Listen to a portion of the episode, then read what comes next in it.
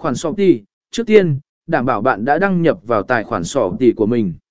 Truy cập trang cửa hàng, trong tài khoản của bạn, truy cập trang cửa hàng của bạn bằng cách nhấn vào biểu tượng cửa hàng hoặc tên cửa hàng ở góc trên bên phải màn hình. Chọn quản lý sản phẩm, trên trang cửa hàng, bạn sẽ thấy một tùy chọn để quản lý sản phẩm hoặc thêm sản phẩm. Nhấn vào nút này để bắt đầu quá trình đăng sản phẩm. Thêm thông tin sản phẩm, điền thông tin chi tiết về sản phẩm của bạn, bao gồm tên sản phẩm, đặt tên mô tả và hấp dẫn cho sản phẩm danh mục, chọn danh mục sản phẩm phụ.